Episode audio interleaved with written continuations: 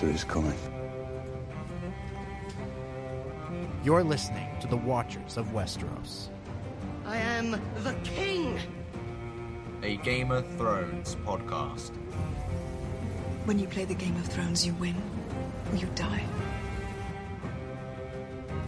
Fire cannot kill a dragon. Lion doesn't concern himself with the opinions of a sheep. I've also heard the phrase a Lannister always pays his debt. For the night is dark and full of terror. What good is power if you cannot protect the ones you love? We can avenge them. Well, hello again, everybody, and welcome to another episode of The Watchers of Westeros. You are in the right place if you are looking for some Game of Thrones talk. We're talking the first half of season two this week as we ramp up towards the premiere of season five this April. Uh, but first, introductions are in order. My name is Dominic, and joining me as he does each and every week is my good friend and co-host Ciaran. Ciaran, how are you this week? Good afternoon. Well, good morning to you, Dominic. Yeah. Because we're in at the time of recording this, Dominic is actually up at around nine a.m. and this makes a very nice change to how I'm usually up in the early hours of about one or two a.m. in the morning whenever I'm guesting on the Star Wars Underworld podcast. So maybe it's a bit of payback time in terms payback of time zones here, uh, listeners.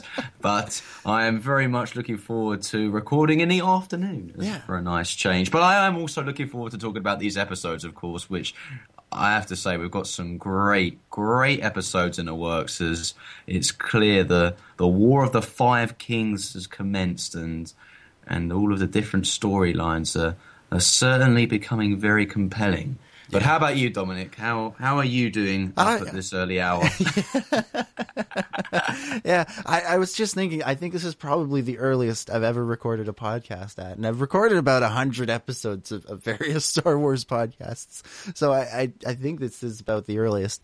Um, but you know, it, it is kind of, it is a bit strange, but it is also. I mean, it's it's my my uh, my university's reading week, so it's it's not a huge deal. I can I can always go right back to bed after this, and I'm sure there's somebody listening to this who's like, I get up at six every morning, and these little these these young youngsters are complaining about about having to be up at nine a.m. Oh.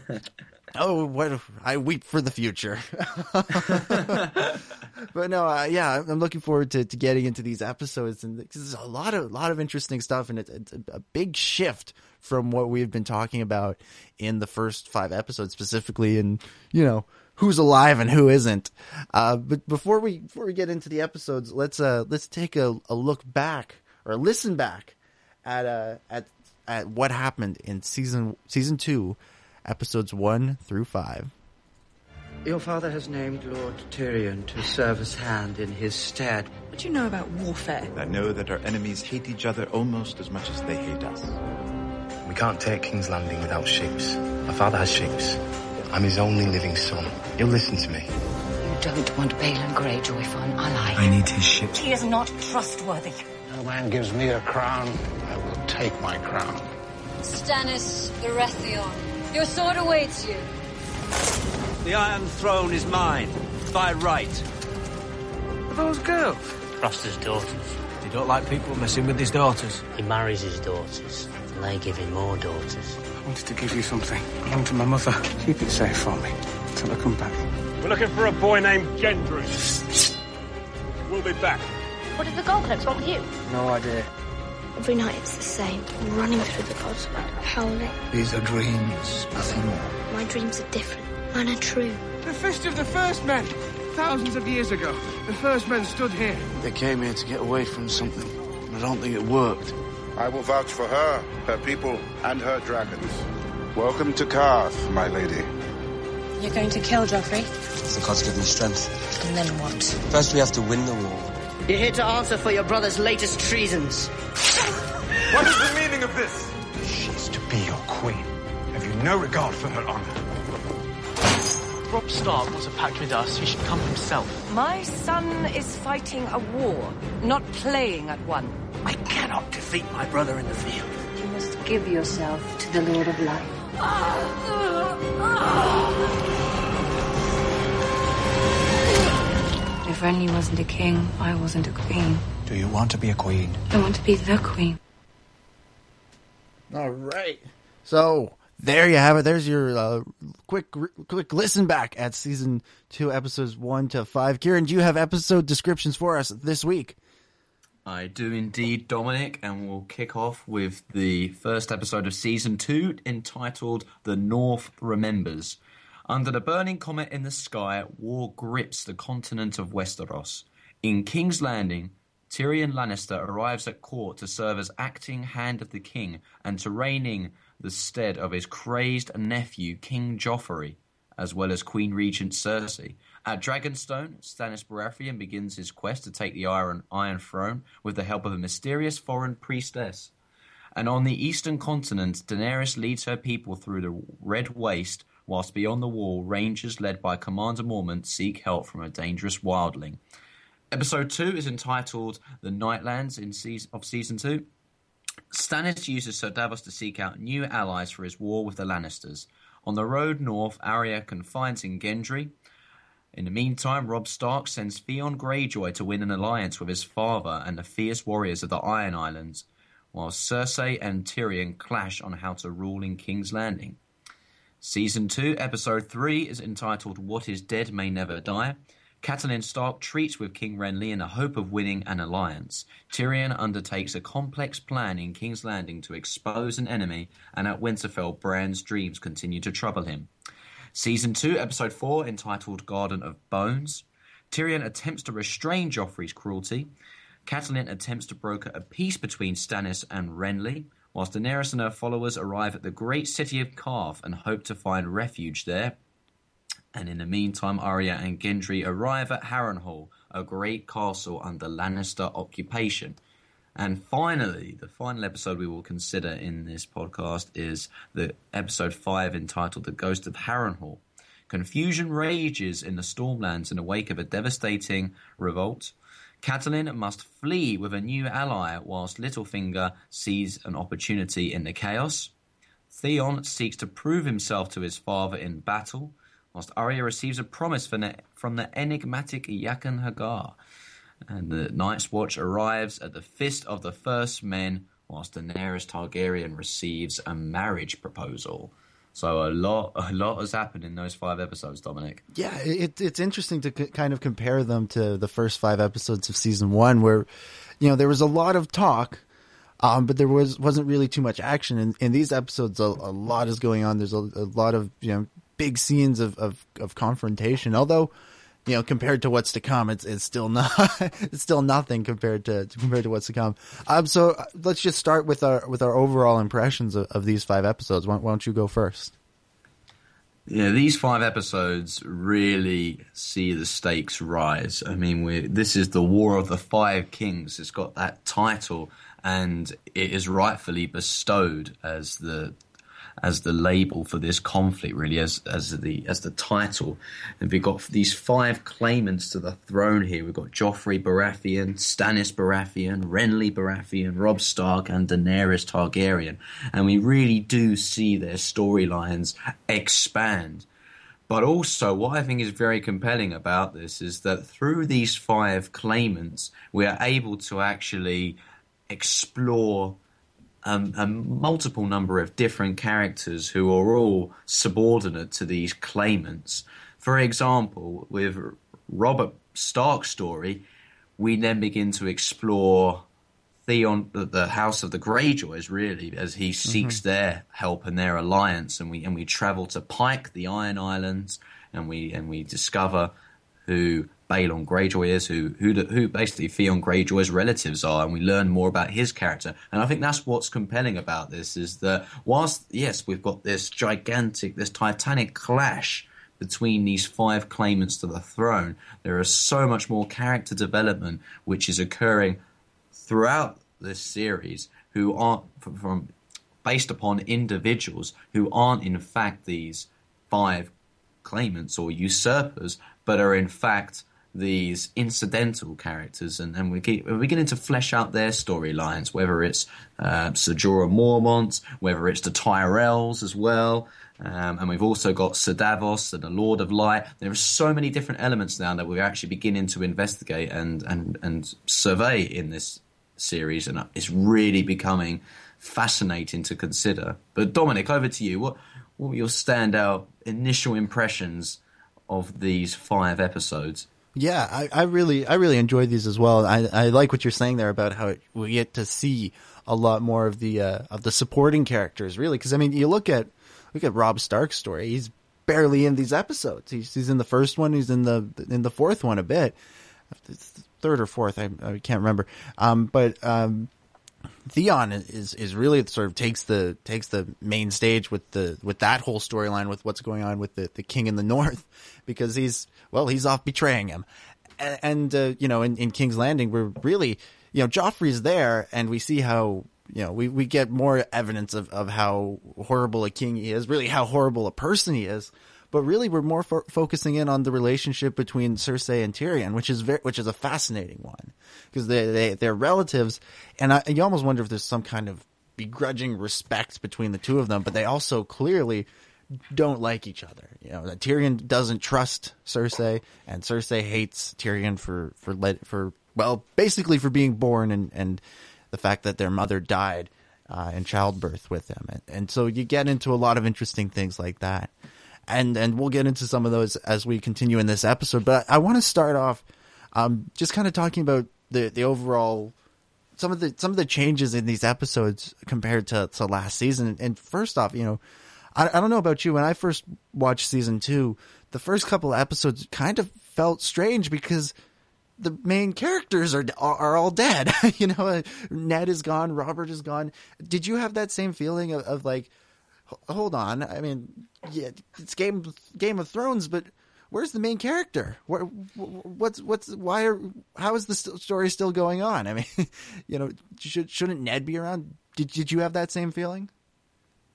I absolutely. I think the tone of season two really shifts. That's the that's the fitting word that you've used there, Dominic. It, it shifts in tone from season one. You think about that opening scene in in the North Remembers episode, and we're at King's Landing, and we've got the Hound fighting those knights, mm-hmm. and then you just see really the exemplification of Joffrey's reign there, the cruelty that he bestows upon Sir Davos um, as he's he arrives late for the battle, and he's he blames it on the fact that he had a couple to drink before before the fight, and as as a result Joffrey finds it within himself or believes that he is justified then to pour an entire barrel down his throat, a barrel of wine. Yeah, and and and this is this is during his uh the the, the king's ma- his main, name day, maiden day, main day. That's that's the word I was looking for. It's basically his birthday. exactly, yeah. And and as you said, this is completely contrasting to when you see Robert Baratheon arriving at Winterfell with his entourage and company, mm-hmm. um, and you can see that it's all it's all noble respectful. Whereas Joffrey seems to have really twisted it and, and it's become this really uh, disdainful ceremony, hasn't it? Really, yeah. that he's able just to seemingly do whatever he's like, do whatever he likes, and he's really testing the limitations of his power. Does he have any limitations? And in this scene, you could argue that it showcased he doesn't, mm-hmm. and it, even if it's even if it's uh, seemingly so that he, or rather, he should have these limitations, he's ignoring them. He's yeah. waving them. He doesn't care. He's the king. He has the power. And as you said, I think that shift really in the tone is the main difference from what I can see in uh, season one, and in particular, looking at the climax of that first episode, which was incredibly, incredibly graphic, oh, wasn't yeah. it? When you see the the the bastard sons of Robert Baratheon being assassinated and and uh, wide ranging from from females to babies. It's just brutal and and quite quite traumatic to watch, really, isn't it? And yeah. I think that, as you said, that's not what we saw in season one. We saw a friendly, the benign relationship between Ned Stark and Robert Baratheon. In this one, we don't see that at all. We can see that there's a war going on here, and the stakes have been raised, and we just see this brutal, horrible, vicious, sadistic king. But what did what did you? Was, obviously you said there was a shift in the tone here. What what was it about, or rather the the shift or contrast to season one? What was it in particular that you thought was different from Well, season one to season two? Well, yeah, I, I think you hit on it. There is is the fact that we don't have Ned and Robert's friendship keeping things together, and they kind of they kind of acknowledge as much on the show when when Renly tells tells Catelyn when they're you know they're negotiating their their sort of peace, their treat their treaty or alliance between between Renly and Robb. You know, she says or he says that you know Ned and Robert's friendship kept the kingdoms together, and we really see that. And uh, with both of them being dead, all of a sudden we're we're looking at this show that one feels different just in the sense that we don't have our main character anymore but there's also this whole there's this kind of power vacuum or there's this there's this sense that nobody is really connecting with anybody else. There's no conversation that is happening between the various uh, warring camps. I mean you look at the conversation that happens. The only one that's even remotely civil is the is lady Catelyn and and renly. Um, but you look at Renly and Stannis; they're they're at each other's throats the whole time. Uh, Joffrey and, and Cersei and, and everyone in King's Landing won't even consider the uh, the North's offer, and you know Robb is kind of off there, off on his own, doing his own thing, fighting against Tywin Lannister. And there is, like, like you said, there's no. I, it almost feels like what was kind of the heart of the show is gone, and I don't mean that in a bad way. I don't mean that like, oh, now the show was bad. Obviously not. We're doing a podcast about it, but it sort of feels feels a lot darker, and, and some of the the the good that was there in season one, the, the the people you thought you could believe in, well, they're all gone, and all of a sudden you're left with a bunch of people that, well, you don't really know, and you have to decide if you can trust them, and you know, I, I, you know, people, and the ones that you can't, you think you can trust, you know, Robb and, and Renly, well, they start to slowly be killed off over the next over the next little while, starting with Renly in these episodes with that crazy demon Stannis baby thing that that uh that, that the lady Melisandre has, and it's it's very interesting. It's very interesting in that sense that they were able to to pull this off on a on a show like that because you would you would think that you know you watch season one. And it's also very interesting to go back and watch season one and notice how different it is from, you know, seasons two, three, four, five, and so on. Because you, you go back and all of a sudden there's Ned there, and then everything feels a lot more hopeful than it does in in the later seasons.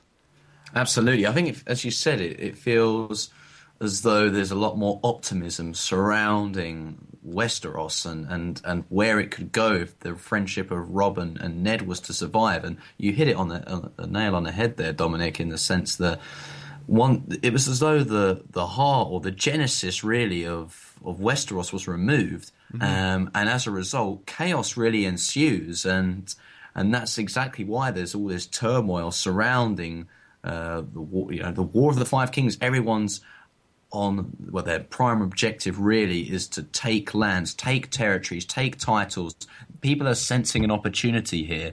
Um, and I don't want to use a pun, but it is you know cutting off the head of the state, uh, but also cutting off the head, you know, cutting off the head of Ned and and Rob's friendship. Really, that's what you're doing. You're cutting their friendship out, um, and then you're you're left really with people just vying for that for that seat of power, and you can really see how also that's been facilitated the, the the fact that these people have these different claims by the fact that there is this horrible and sadistic ruler on the Iron Throne, and people don't really want to see him there. Mm-hmm. Um, if you've got a benign, loved king, beloved king, then maybe these claimants would deter. They would they would be subjugated quite easily, but we haven't got that. Yeah. So I think, as you said, it's uh, the friendship of Ned and, and Rob is missing, and you can see what happens when they're well after their after their demise really. Yeah and even just the the honor of of, of ned is is kind of missing. I mean you get that a little bit with uh w- with robb but uh, not with but you know like we said robb is barely in these couple episodes there so you're kind of lacking in the honor department.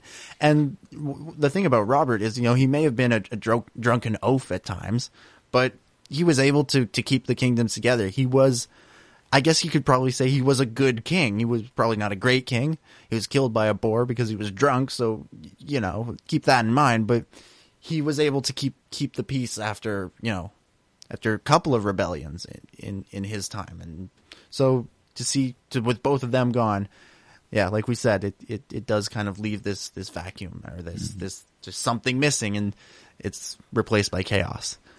Definitely, I would say he is diplomatically shrewd. Was Rob, Yeah, Rob, yeah. Robert Baratheon. That's a good way to put it. Yeah, he he understood, you know, what it took to to rule, whereas Joffrey clearly doesn't. And and we'll we'll get into the the Joffrey Cersei Tyrion relationship in a minute because I think that's really interesting.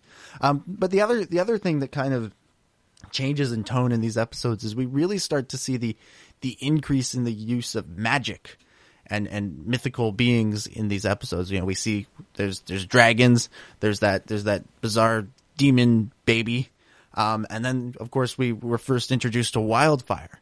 And and I'm curious on, on your take on on the, that sort of shift of all of a sudden we're starting to we're slowly kind of moving away from the very real world quote unquote sort of politics of, of King's Landing and, and the Seven Kingdoms and we're starting to get into some of the more fantastical elements of Westeros. And I'm curious on your take on that. Do you do you prefer getting into the more fantastical elements, or would you rather stick to some of the more hard politics and uh, realistic, quote unquote, uh, medieval warfare, or or do you feel they they found a good mix?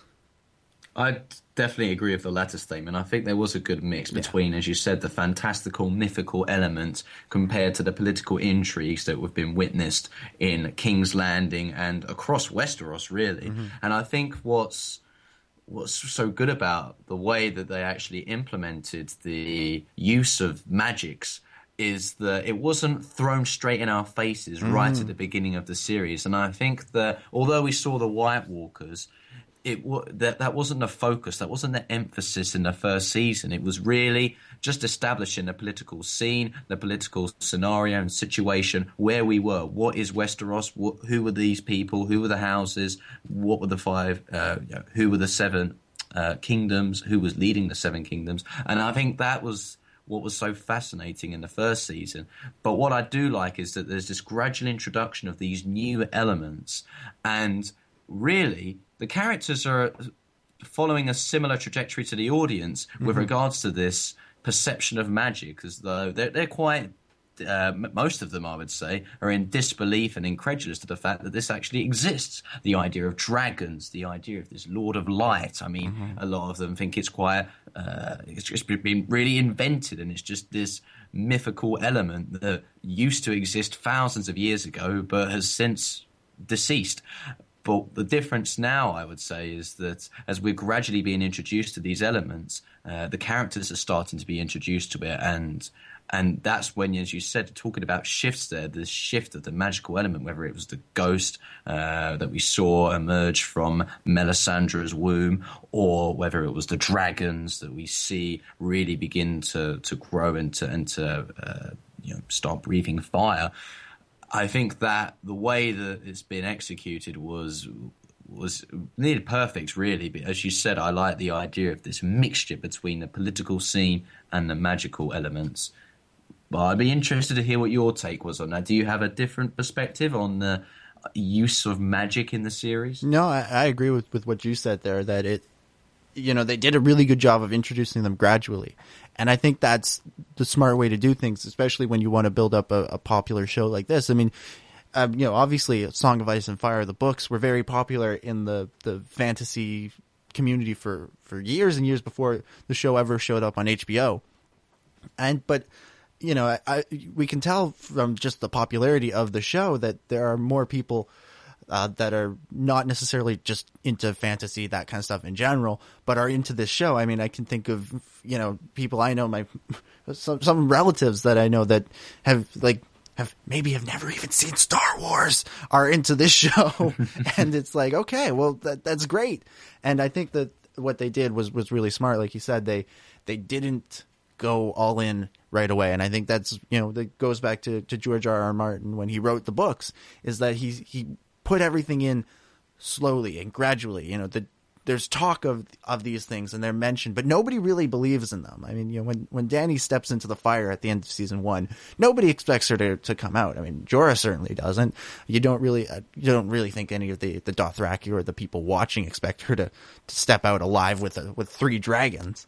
Um, but then she does, and that's sort of that really is more the moment where things start to shift, and then we sort of get into some of the some things like wildfire, and and and we start seeing, like you said, the uh, the ghost, the the ghost that uh, that kills Renly, and and yeah, it, it all of a sudden it's slowly, gradually getting into these things where now when we get into the later seasons, you can have massive dragons flying around, or even at the end of this season, you can have just tons and tons of wildfire being thrown uh, at the uh, at the at Stannis's fleet, and people will buy into that because they spent the first season, you know, really getting into the characters. And once you get into the characters, I think it doesn't really matter what they're doing as long as they're doing something interesting.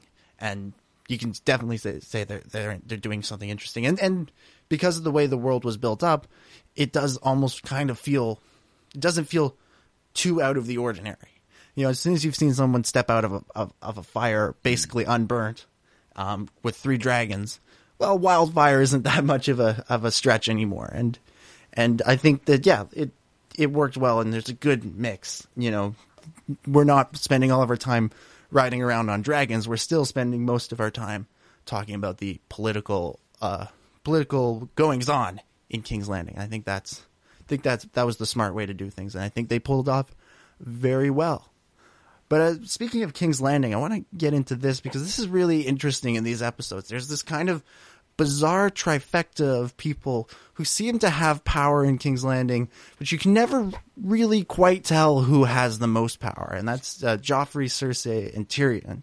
And we know when when Tywin shows up next season, or really at the end of this season, um, he's the one with the power. He is the most powerful man in Westeros. He can. He's the only person who can kind of control Joffrey.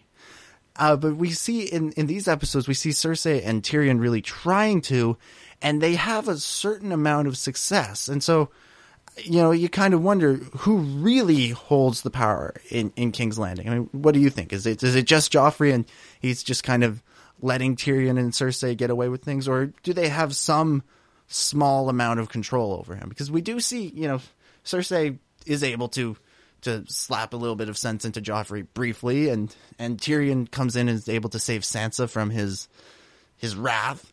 Um, but at the same time, you know, Joffrey is still still he torments those those prostitutes uh, that that Tyrion buys for him, and he, well, you know, he has all those all those children killed. So, who who do you think holds the real power in King's Landing at this point?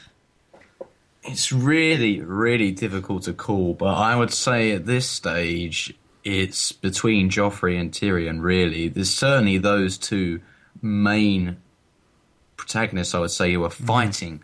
for the power in King's Landing because I think the the scene that you refer to when Cersei slaps Joffrey in the face, I think that marks the end mm. of her attempts to manipulate him, or at least in her mind, she recognizes that I can't I can't control him.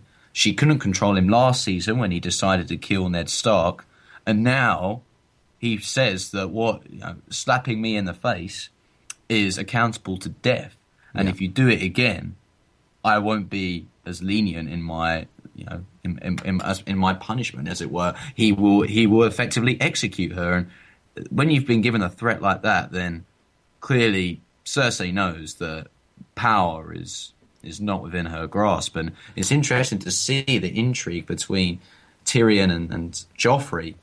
As you said, Tyrion is desperately attempting to really get a hold of what's happening in King's Landing as he mm-hmm. he steadily uh, he, he, steadily climbs that power ladder, really, doesn't he?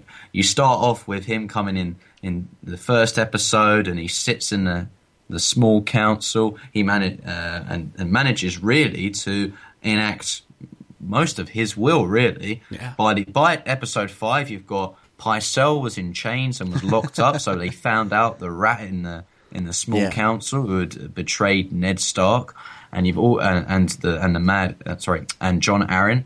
You've also got Lancel Lannister within his control as well, as he's now spying on Cersei, and and Tyrion has, has tasked him to dis- divulge every secret, any information or intel that is useful and valuable to him.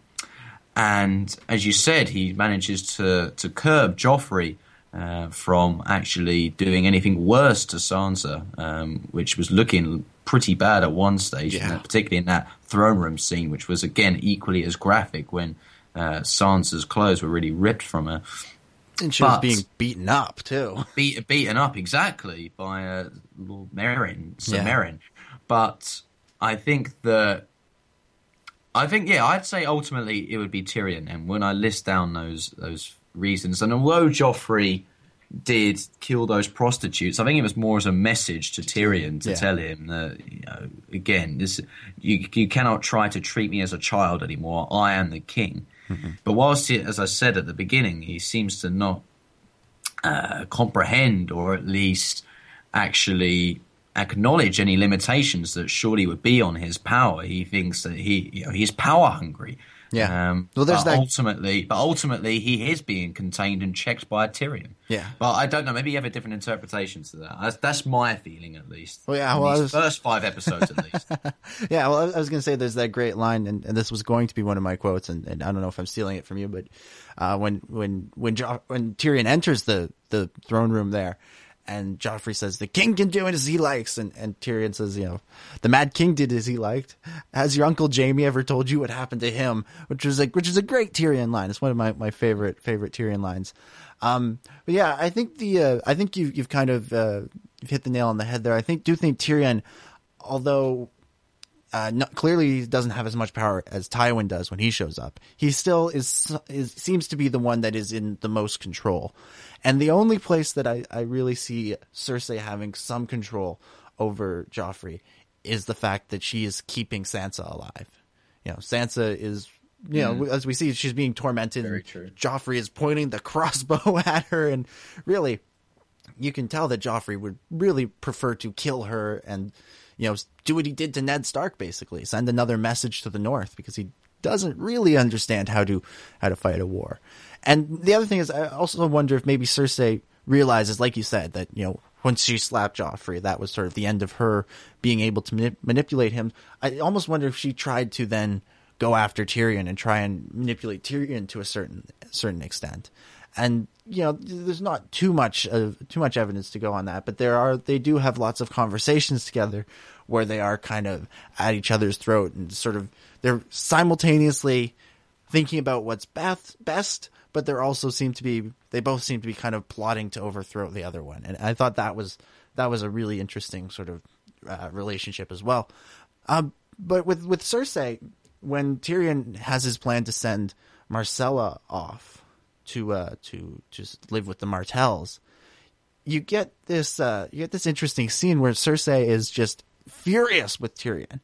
Is this is this another instance of her kind of losing her uh, her power? Like she feels she's out of power, or is it really? You know, she mentions, you know, she won't let her daughter be sent away to to the Martells the way she was sent away to Robert Baratheon. Is this sort of Cersei's experiences coming out, and we're sort of seeing her, you know, the ghosts of her past, and she doesn't want to see that repeated for her daughter.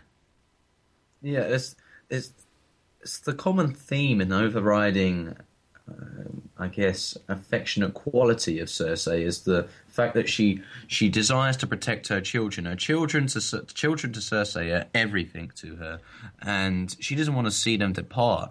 Um, as as she says, you know, she won't. She doesn't want to let Myrcella be cast away like a slave to Mhm. you know the Martells, who we've already we will we will later see in season four despise the Lannisters. Yeah. and, and yet Tyrion's trying to say this is the safest place for her. So from Cersei's perspective, you can certainly understand why she's so upset. And as you said, it's just really this outcry, this outburst that takes place in her chambers there. She just can't believe what Tyrion's doing. It's incredulous to her and Mhm. and she's taken away everything. As you said, it's just a culmination really of the fact that um, her son Joffrey, she can't control him. She, in a way, she feels like she's losing her son. Um, You know, the fact that, she, that they're so distant from one another, and then she's got now uh, Myrcella's going to be leaving. She's only really got Tommen left now, and, and she said she loathes Tyrion. Jaime's captured. She's everything around her is just suddenly falling apart, um, and you really can see. I think in season two, this is probably the weakest you can see Cersei, or at least emotionally. Um, she, she- you just see her becoming just absolutely um, oh, just just really incredulous about everything that's going on around her, and, and, and the continuous outbursts, the attempts to try and clutch really on straws as, as she as she tries to gain back some of her power, which has clearly been lost at this point. And I think that ultimately losing her children and losing Myrcella is just another indicator and and, and another another reason as to why Cersei would be so uh, upset and, and as I said, it's really a culmination of everything around her is suddenly exploding, and she just can't she just can't control her emotions in that scene there, which you, as you said, you can comprehend. Yeah. But what, what, did you make of the whole yeah. scene in, in, that particular instance? I think there are some interesting comparisons that can be made to Cersei and, and, and Daenerys at this point in the story because both of them are sort of finding themselves without the power that they had because of who they were married to you know, Drogo and, and Robert are now dead. And so they're kind of stuck, you know, kind of having power, but not having the same amount of power. And you see that with, with Cersei. I mean, she, you know, she was the most powerful person next to Robert for the longest time. You know, everybody feared her. And then Joffrey took power and she thought, you know, this is her chance to really be the most powerful, powerful person. She can rule through Joffrey. And all of a sudden she's losing him. And you get that at that point you sort of realize she almost you almost wonder if she feels like a failure because her drive was for power her entire life. That that's what she wanted. That's why she she married Robert Baratheon, and you kind of get the sense that it's brought her nothing but pain. I mean, she was trapped in this kind of loveless marriage with her, with her, with with uh, with Robert, with this husband who who was still in love with somebody else, and so she kind of became sort of this like evil queen basically because of that and she she her one saving grace were her children and all of a sudden she realized she has this horrible little sadistic monster as a child who is now king and not letting her c- control him. And so she can't have that power. And all of a sudden she feels like she's losing the power to even control what happens to her other children with with Myrcella being sent away. And she almost you almost wonder if she's trying to save Myrcella from sort of having that same life of desiring power and realizing that she could never have it. And and it's interesting in that sense because Cersei is is is is strange is is kind of she's almost like a, a bit of a kind of sort of feminist in in the Westeros world. I mean she's she is and she isn't in certain ways.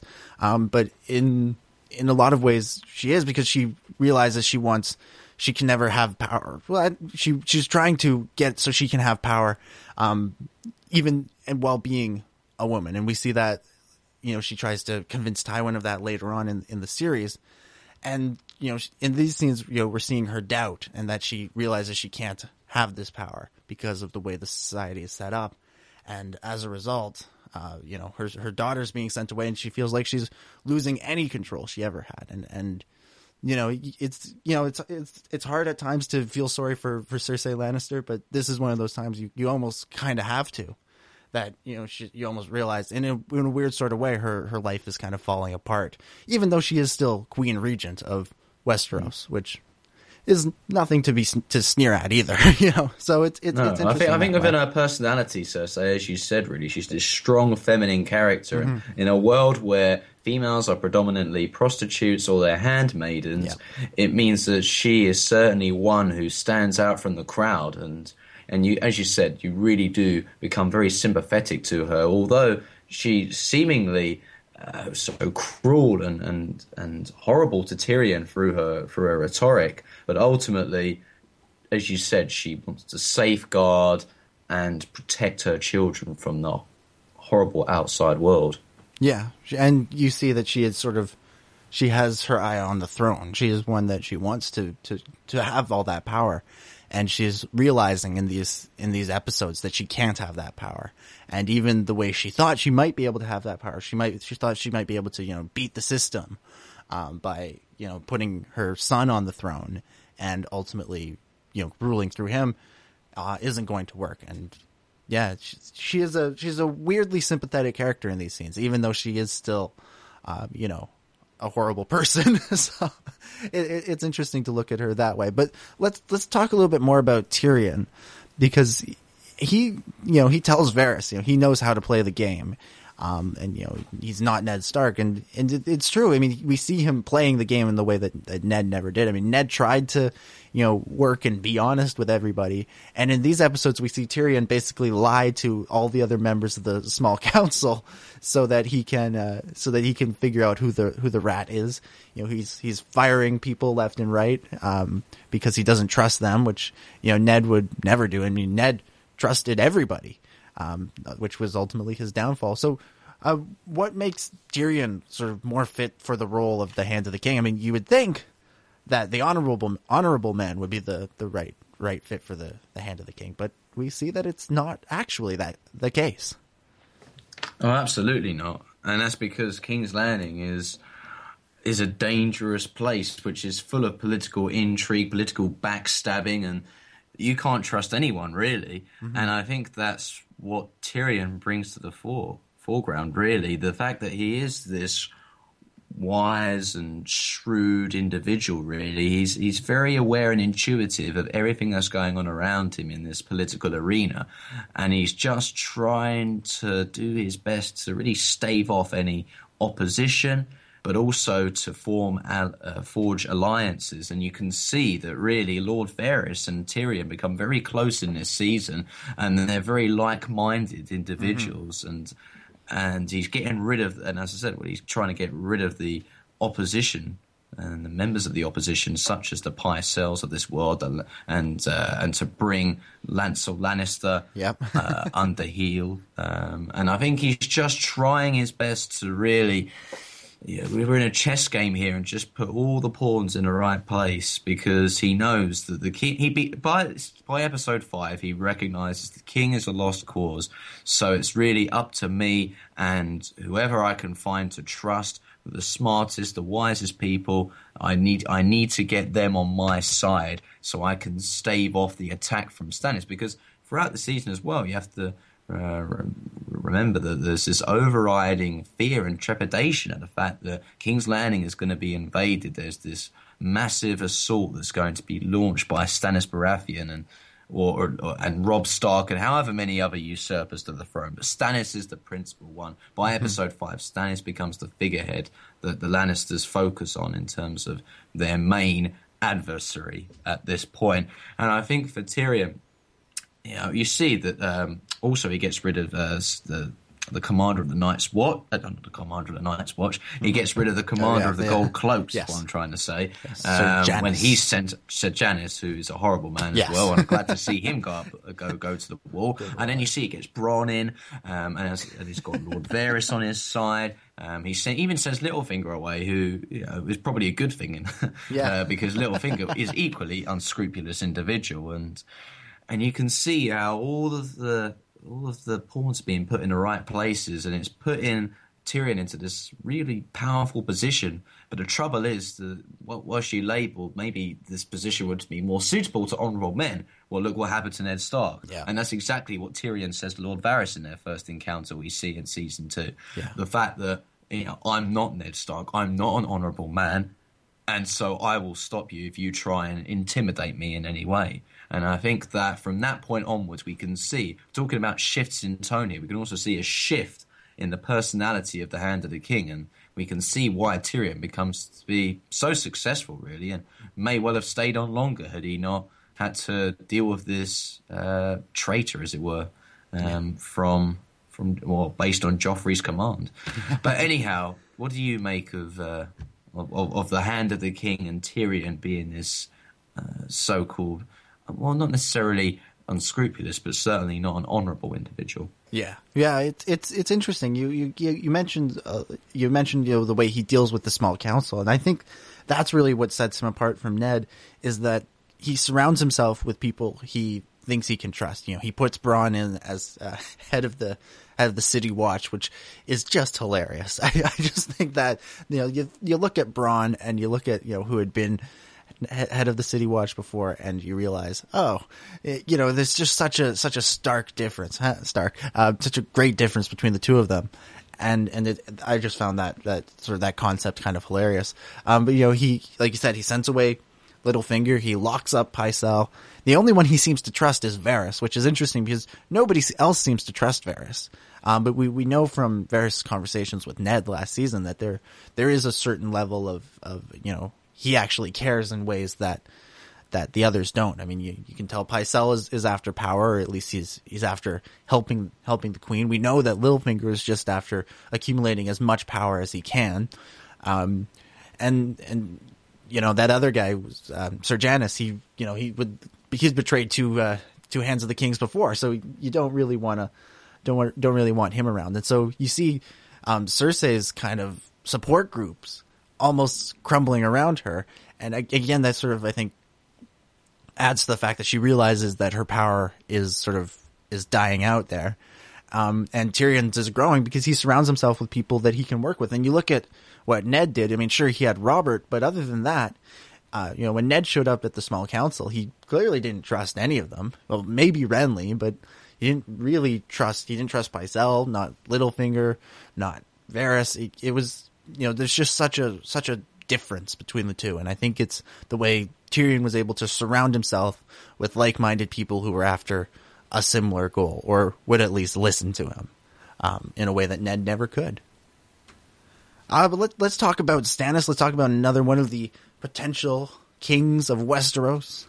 Um, Stannis is, is, is very interesting in, in these episodes. You know, we had heard about him, you know, being this cold, uh, cold warrior, this commander, and really he, he lives up to that reputation in these episodes. It was uh, very well portrayed by the actor who, whose name I, I, don't have in front of me, and I apologize. Stephen Dillane. Stephen Dillane, yeah, did a fantastic job playing him. I mean, that really, you know, that sort of cold-hearted uh, war commander, uh, just pulled off fantastically. But we also see him almost like forming this religious cult with with the Red Woman and and the Lord of Light and and all that stuff.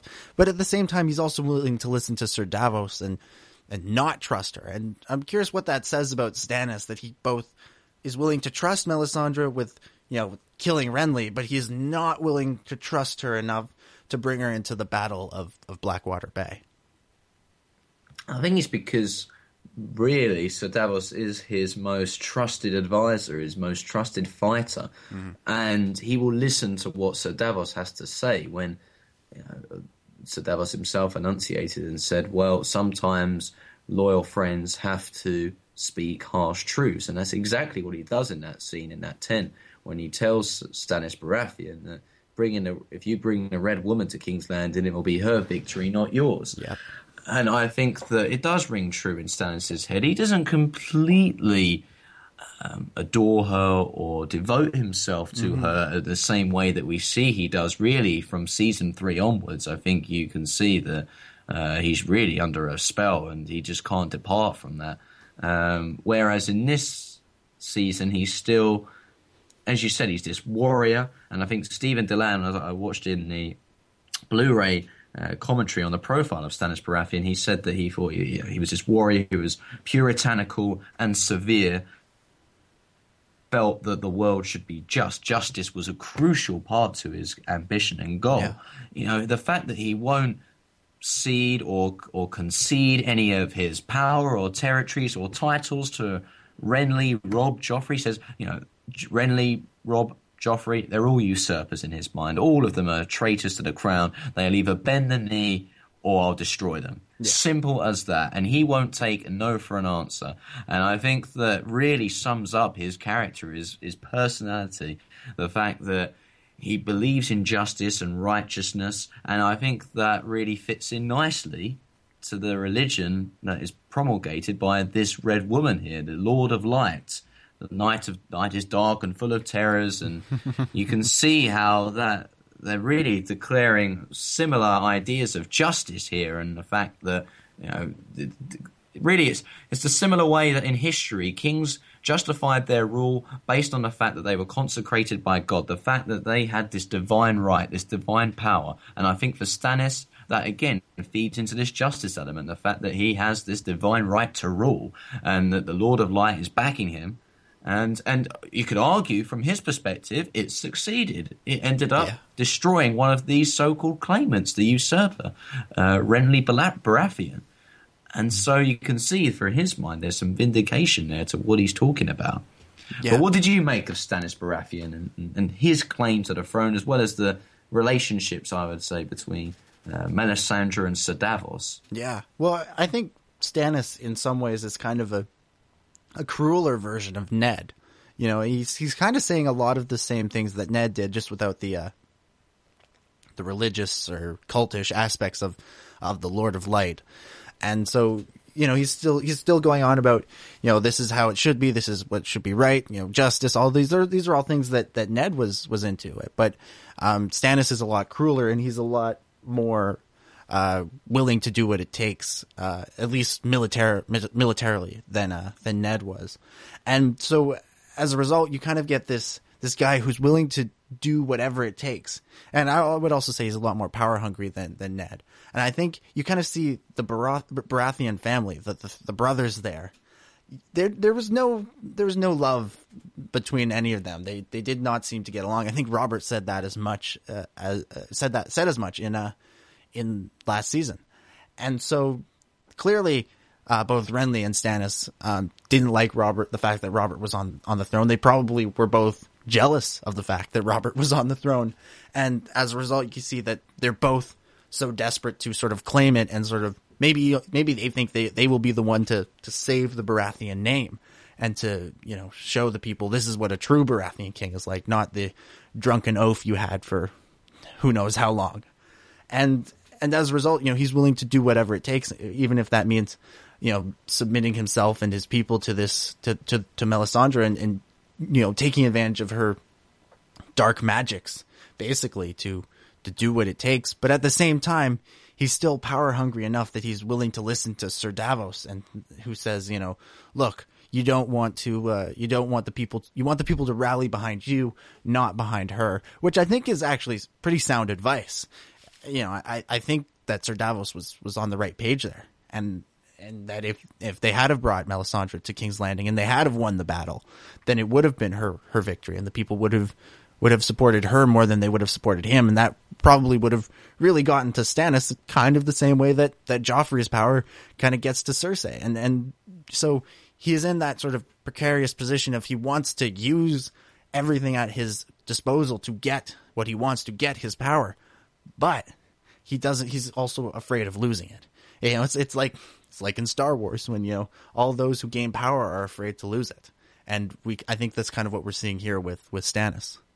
Exactly. And I think that's a, that's a crucial point you raised there, Dominic. And it's important to emphasize, I think, that in season two, Stannis is really using the Red Woman and her magics as a tool, as an instrument yeah. to accumulate more power. But I think that by season three, we see that it's really the Lord of Light and Melisandre that has ultimately consumed Stannis, and you could argue that they become far more uh, potent yeah. and far more powerful than Stannis as they're really swaying his every thought and he just becomes a pawn to to the Lord of Light's will, to Melisandre's will. And I think that's the difference. The fact that in season by episode five, he's still willing to listen to Sir Davos, and he says, "You raise a very good point there, Sir Davos. I won't bring this woman with me. I want it to be my victory, not hers."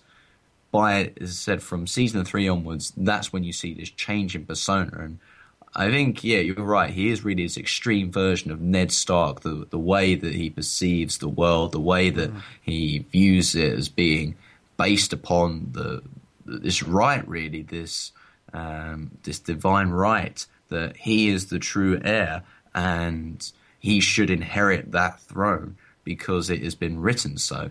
Um, yeah. Whereas others say, such as Renly, which we'll come on to very shortly, state that I'll want, I will be king, I should be king because I will do a good job.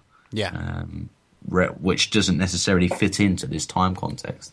Yeah, which which is interesting. I mean, you mentioned Renly there that he he thinks you know he should be king because he will do a good job.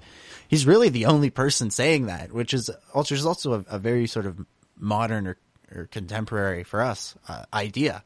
I mean, you know, we don't we don't look at politicians in our world and say, well, this person is decreed that they should be king or they should be president and that shall be, we should all vote for them. You know, we, we try generally to, um, elect the person who is best suited for the position of power. And in this world, I mean, Renly's really the only one. I mean, Joffrey believes it's his birthright. Um, Robb, I guess, kind of, kind of does, but he's not interested in ruling the entire Seven Kingdoms. He's just kind of wants what's best for his small portion of, or, well, you know, I guess the North isn't really a small portion, but for his portion of the kingdoms. And, but Stannis and Joffrey and even Daenerys, they're all saying, look, I, this is my birthright. I should be the one on the throne.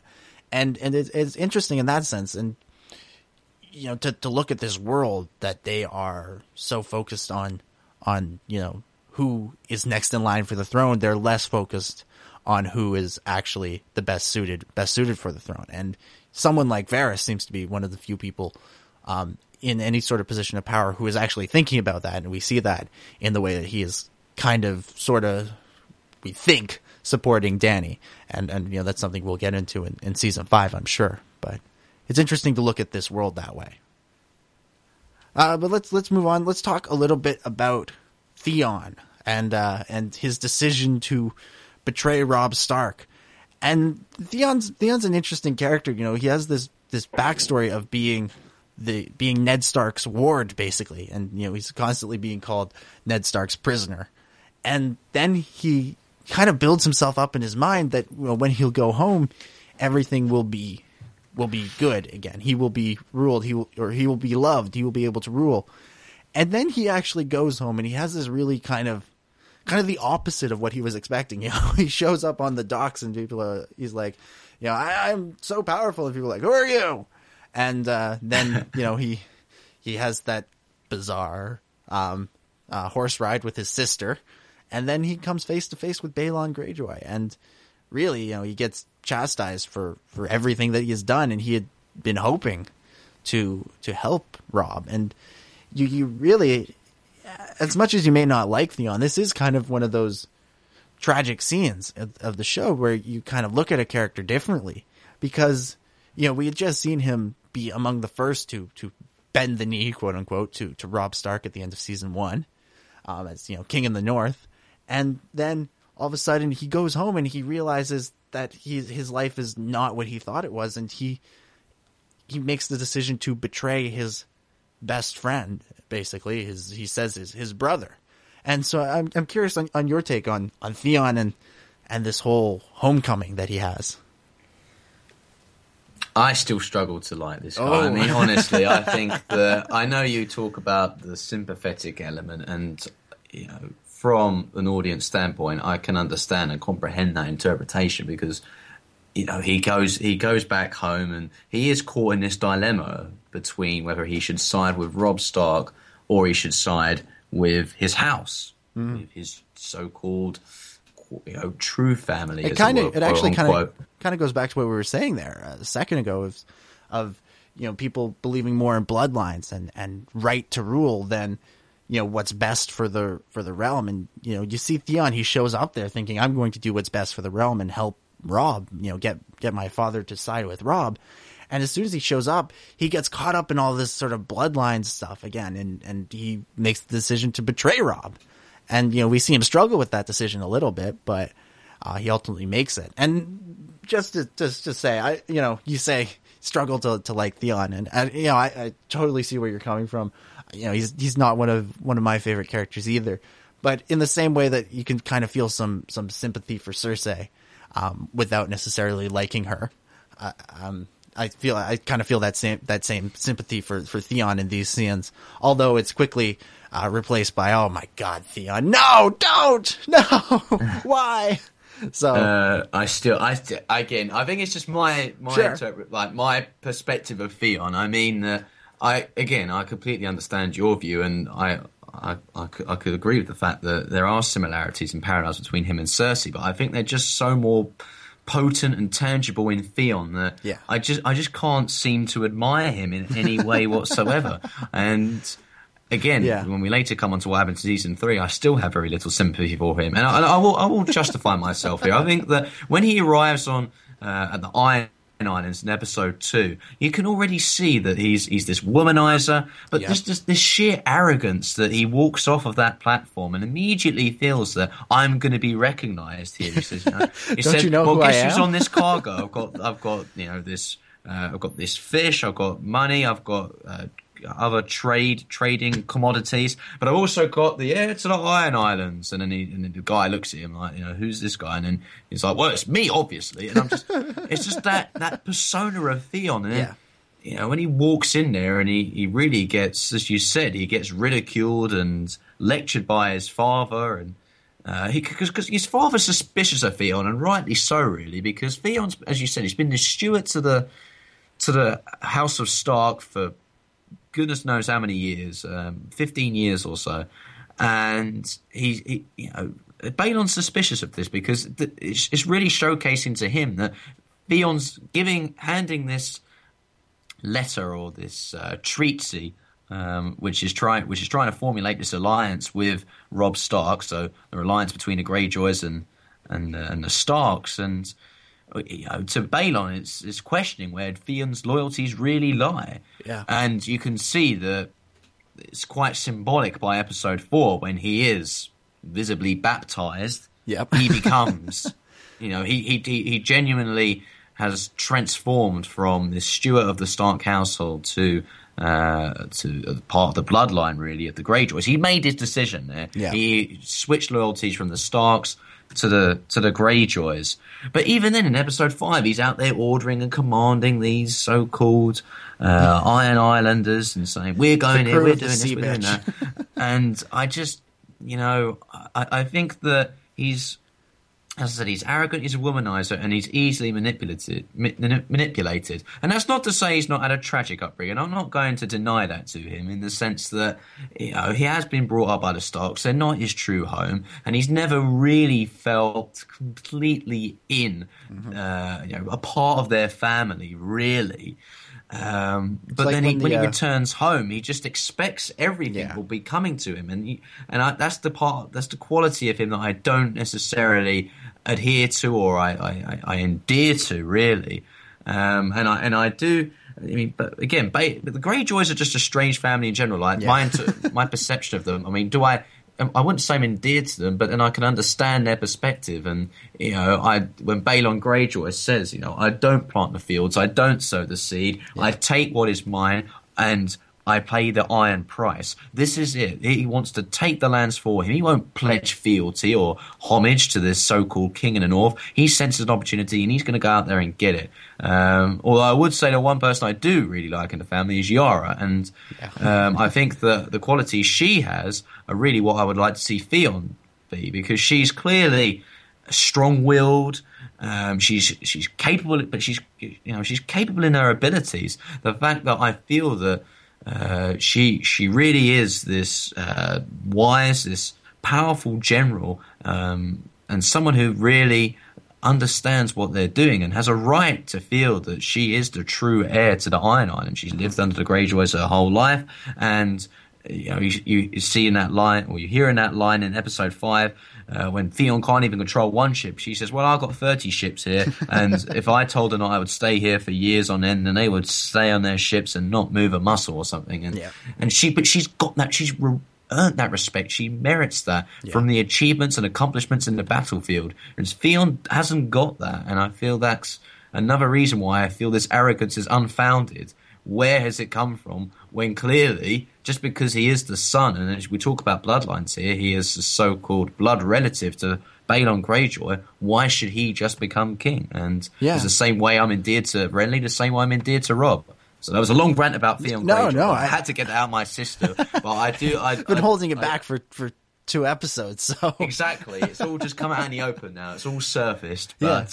I'll, I'll ask you your opinion now, Dominic, on, on Theon Greyjoy, and well, well, not just Theon. I guess the the Greyjoys in general. That the interaction between him and his family. Well, yeah, you, you mentioned a couple of interesting things. You know, we go back to the, the bloodlines issue again of, you know, Theon grew up surrounded by the Starks and, and the Starks did really love to talk about bloodlines, you know, you know, with Ned and and his honor and, and all that. And then he, and, you know, he heard all about Robert and the, the merging of the houses, and he's grown up seeing, you know, Robb basically be treated as, as you know, you know, some kind of you know, almost like a rock star because he was, you know, next in line to be uh, Warden of Winterfell and uh, Warden of the North, Lord of Lord of Winterfell. That's what it is. And uh, and so he, almost expect that he, you almost see that he kind of expected that when he went home because he was so indoctrinated with this idea of of honor and family, and that's ultimately I think what makes him turn against Robb is that he he buys into the bloodline thing. Um, because he's seen how it's worked and how it's been successful for Robb, and he thinks he can probably do the same thing. He just doesn't realize that that Balon and, and, and Yara don't feel the same way about him. They they see him as as weak. You know, they're they're mocking him for paying the gold price, not the iron price, and it is a, a, a you know we see how that plays out with Theon, and yeah, he's he's not really a very sympathetic character because, he, like you mentioned, all of the you know the his horrible horrible traits, uh, you know, womanizing, being so uh, overconfident with, when really he's done nothing, and you know he you almost see that he growing up with the Starks, he didn't really learn any humility. And uh, you kind of get the sense that most of the Starks, or at least the Stark men, uh, with Robb and, and Jon to a certain extent, I think they have a certain level of, of humility, or at least they're able to learn it quickly. At least Jon was at the wall, and Theon doesn't really have that capability, and as a result, you know, he, like we said, he buys into the bloodlines thing and betrays his friend, thinking that he can, you know, gain more power because of who he's related to instead of who he was friends with. And you can bet that had Theon, you know, made stuck with Robb and they had won the war, things probably would have turned out pretty good for Theon. Things would have been things would have been great, but instead he creates this other enemy that Robb has to fight. This other thing that you know he goes and he burns Winterfell and you know making Catelyn think that her sons are killed, which ultimately I believe is what pushes her to release the Kingslayer and and you know he really creates this situation where where Robb is all of a sudden gone from being in this position where it seems like he's going to succeed to where he's going to uh, ultimately fail. And yeah, not a sympathetic character most of the time. I, I, think that first sort of return when he's being shamed by Balon, I think in that, that one scene, you get a little bit of, of sympathy, but it, it, it dissipates pretty quickly. And, and he's a, he's a despicable character and and you know, I, I do feel a little bit more sympathy for him when he's being tortured in season three, though. I, I will admit, um, anybody being tortured usually gets my sympathy, uh, at least in, in, in, TV and movies and, and whatnot. Yeah, okay. I, am not going to say I condone that, but sure. I, I also yeah. feel that. I mean, when we later come on to his story in season four, and you see that he becomes Reek. really enslaved to uh, Ramsay Snow, I I don't I don't want to bear witness to a redemption story. I don't know if I'm mm. ready for Theon to to do that yet. I feel there's more punishment that should be in well, the works. But yeah. then, and when that's we see just him, my perspective because I just feel that uh, we talk. Well, we, I think in particular, it's the events of the next five episodes that really just push me over the edge towards disliking this character. And, and as you said, there's so many traits and dimensions to his character that just are not are, are, are, just not sympathetic, or at least some some of them just I, I, I can't comprehend really, and I and I feel that there's no way I could ever really become in tune to his character because of what he does in these next five episodes, but also from what we've already seen, he's betrayed. You know, in this instance, it's not explicitly stated, but he has betrayed Robb. Mm-hmm. He switched sides. Yeah. He switched sides with the Balons, and he's prepared to sack Winterfell. Mm-hmm. I mean, he alludes to it as much in episode five before we see the events, and um, I think that's just the, he's been he's although he's not lived a perfect life they were supposed to be his family. Yeah. And he's ended up betraying them. Yeah. And I think that's something that I can't forgive personally. Oh yeah. No, I, I, I totally see where you're coming from. Absolutely. It, it is, uh, you know, he is a, uh, an evil person. you know, he's not a, not a good, good guy. And, um, you know, he does kind of, you know, everything that happens to him, he does basically bring on himself in this decision to betray Robb. Uh, you, you, you know, he, and, and, you know, I wouldn't mind seeing a redemption story for Theon, but it would be kind of hard to uh, to accept it um, because you know Robb is dead. You know his his actions in a in a not necessarily direct but in an indirect way. I I think did contribute to what happened there at the at the red wedding with just putting Robb in the situation where he wasn't uh, as able to succeed as he was before, and and I think some of that. I think I think it was a crucial factor. Not not as much as the relationship he had with Talisa, but sure. really it also um, spelled uh, greater ambitions or um, uh, disloyalty from the Boltons. Yes, uh, because ultimately it's the Boltons that capture Theon Greyjoy, and and they want to use him as leverage for the Greyjoys. Yeah. So as you said, pretty much everything really just felt beginning to sort of fall apart for Robin when we look at it in hindsight. At the time, we didn't know it, but I think when we look back, uh, a lot of Theon's actions have, as you said, contributed to Robert's eventual demise. Yeah, yeah, exactly, exactly. Um, let, us talk about uh, let's get into a couple of Starks here before we before we uh, move across the narrow sea. Um, let's. I want to talk a little bit about Arya because she has a, a very interesting scene in, in these episodes. You know, we we see her, you know, being her, her usual self, and you know, we see this interesting relationship that she has with with Gendry. But then there's that scene where she can't sleep and she's haunted by the, the images of, of Ned and and uh, and Sansa and, and Joffrey and, and, the Queen all standing up there uh, right before Ned is, has his head chopped off and and we know that Arya is becomes sort of this this brutal killer later on, and and she's sort of on her way to becoming more of that. Uh, or well, maybe she's not necessarily a brutal killer in season four, but she's a lot more. She's not more of a brutal character than we see her sort of on her way to becoming sort of a brutal character, a brutal killer. And I'm curious what you think this scene may have to uh, may have to do like to contribute contribute to her her psyche. You know, it's it's one of those scenes where we don't really get to see uh, really much of what Arya is thinking most of the time. And in this one scene, we we see we get that sort of glimpse into her mind and, and what she's going through in a way that we really hadn't before.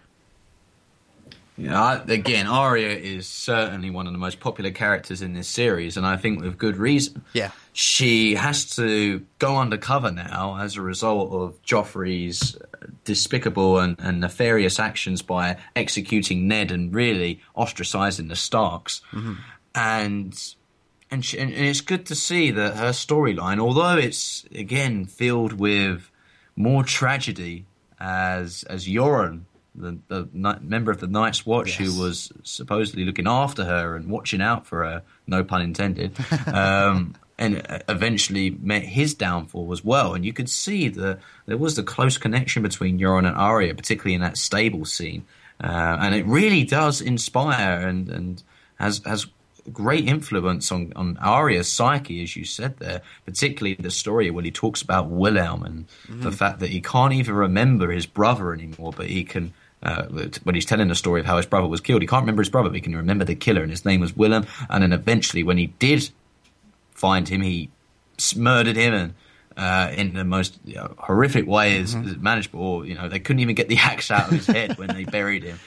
Um, and you know, part and parcel of that was the fact that every night he just you know, whispered his name, whispered his name, um, and it's something that Arya later does in yep. the next episode when at Harrenhal, and she lists the names of everyone who was on that who was on that stage there. You know, you had Sir Ilyn, you had the Hounds, Joffrey, Cersei, and all of those just to remind her that vengeance really is her over, overriding ambition here, and she is becoming this fierce and strong-willed character. Uh, but it's good to see that she's also forging friendships, particularly with Gendry. I think her yeah. and Gendry have a lot more in common than would first appear, and the fact that both of them are on the run, namely, mm-hmm. um, and they're being persecuted by the crown. Uh, you know, if either one of them is found, Sansa's more fortunate, you could argue, in the sense that she won't be killed; she'll be held hostage. But Gendry's going to die, yeah, because uh, he's one of Robert's bastard sons, and you can see that already. That's one of the main uh, main elements that you can find, which can be linked into their storyline, something that they can bond over with, uh, which sounds quite, not, you know, not the most uh, optimistic thing yeah. to want to bond over, but you know, it is. It's and it's and, and, it's this close connection that begins to really ferment between those two characters, which is ultimately something that the, the audience has to be uh, glad for because of what Arya's already had to go through. But again, you know, you, we talk about the situation of, uh, of, when we talk about Sansa and how she's been tormented by Joffrey, and uh, we look at uh, how you know Theon has supposedly been treating bad, treated badly by the Starks and all this rubbish.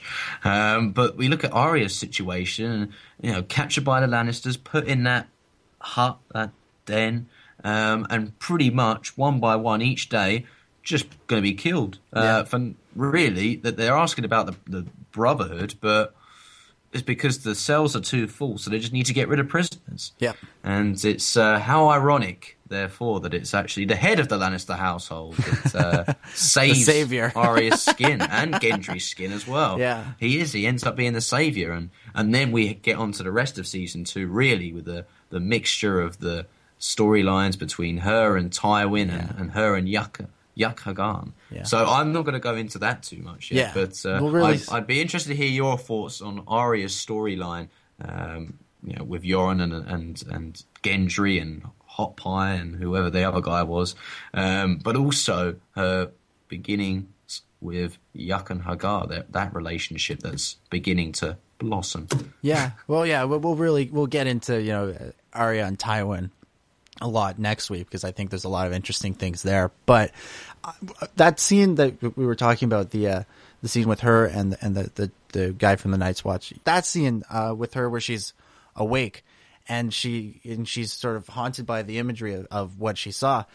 It, you really get the sense that of how impactful that scene was on her, even more so than than than maybe even Sansa. Although we'll we'll see with with, with where season five goes with with Sansa and what happens uh, with with her.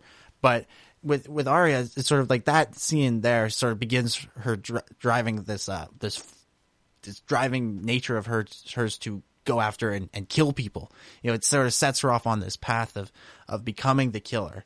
And it's it's interesting that you have you kind of think that almost in order to become the perfect killer, she has to kind of almost get over that moment but it's that moment that's driving her to become a killer. And that's what i thought was was really interesting about that scene because you you get this look inside her that you don't usually get of sort of this vulnerable character. And you know she never comes across as vulnerable really after that. You know there's a couple of couple of moments there with with Tywin in the in the next half but you know you look at where she is in season 3 and 4 um, she doesn't look vulnerable at all. She really is um, quite ruthless and and so to have this one moment to sort of kind of understand where she's coming from was a was a very uh, interesting scene. And and then and then yeah I'm looking I you know looking ahead you know it's interesting it'll be interesting or well it's interesting to look at her relationship with Tywin and we'll really get into that next week. Um, but I do want to talk a bit about what's going on beyond the wall uh, in the north with the, with the Night's Watch. And we see them. They go and they visit this wildling Craster, um, who is really a he's kind of the kind of the Joffrey of the wildlings. You know, he's he's pretty cruel, and and he's he's this guy who's married all of his daughters, and we see that he's sacrificing his sons essentially to the White Walkers. So, what does it say about the the Night's Watch that they're willing to deal with this with this guy? Are they just that desperate, or are they maybe beginning to you know we kind of we talk on on our other show the clone wars strikes back a lot about the jedi losing their their honor and their their more moral stance are we getting a bit of that with the night's watch or did the night's watch never really have too much of that to begin with we could argue that they spout that they have honor they they talk about it but yeah. ultimately it is still made up of criminals and malfeasance lawbreakers and of course, they may well be prepared to forge alliances with people who one would consider as being quite cruel and and and as you said, unhonourable, unprincipled, and that's exactly what they've done here. I mean, in fairness, Lord Commander Mormont seems to be one of those characters who we talk about Ned Stark and Robert Baratheon and, and an extreme version of Stannis, this idea of honour. But even he in these episodes can be show, can, it can be exhibited that he's kind of lost that in, Yeah. in his dealings with Craster. The fact that they're prepared really to let him get away with pretty much anything. Uh, you know, they, they're bestowing him wine and food. Then they're allowing him to sleep with his daughters who make more daughters and no one's allowed to sleep with them but obviously that's part of the night night's watch yeah. code but but he says they're not even allowed to look at them or talk to them Yeah. and you know you can see that there's just something really uh, malfeasant and, and unscrupulous about this relationship, really, uh, between the Night's Watch and Craster. But what I want to know is what is it about Craster? Why him in particular? Why has he not been I don't know, killed, for example? Um, why? Because he's a wildling. Yeah. You say he's a wildling. What is it about that relationship? Uh, that he's, I mean, clearly he's offering information. That's Yeah. the main thing That's- that we that- can gather.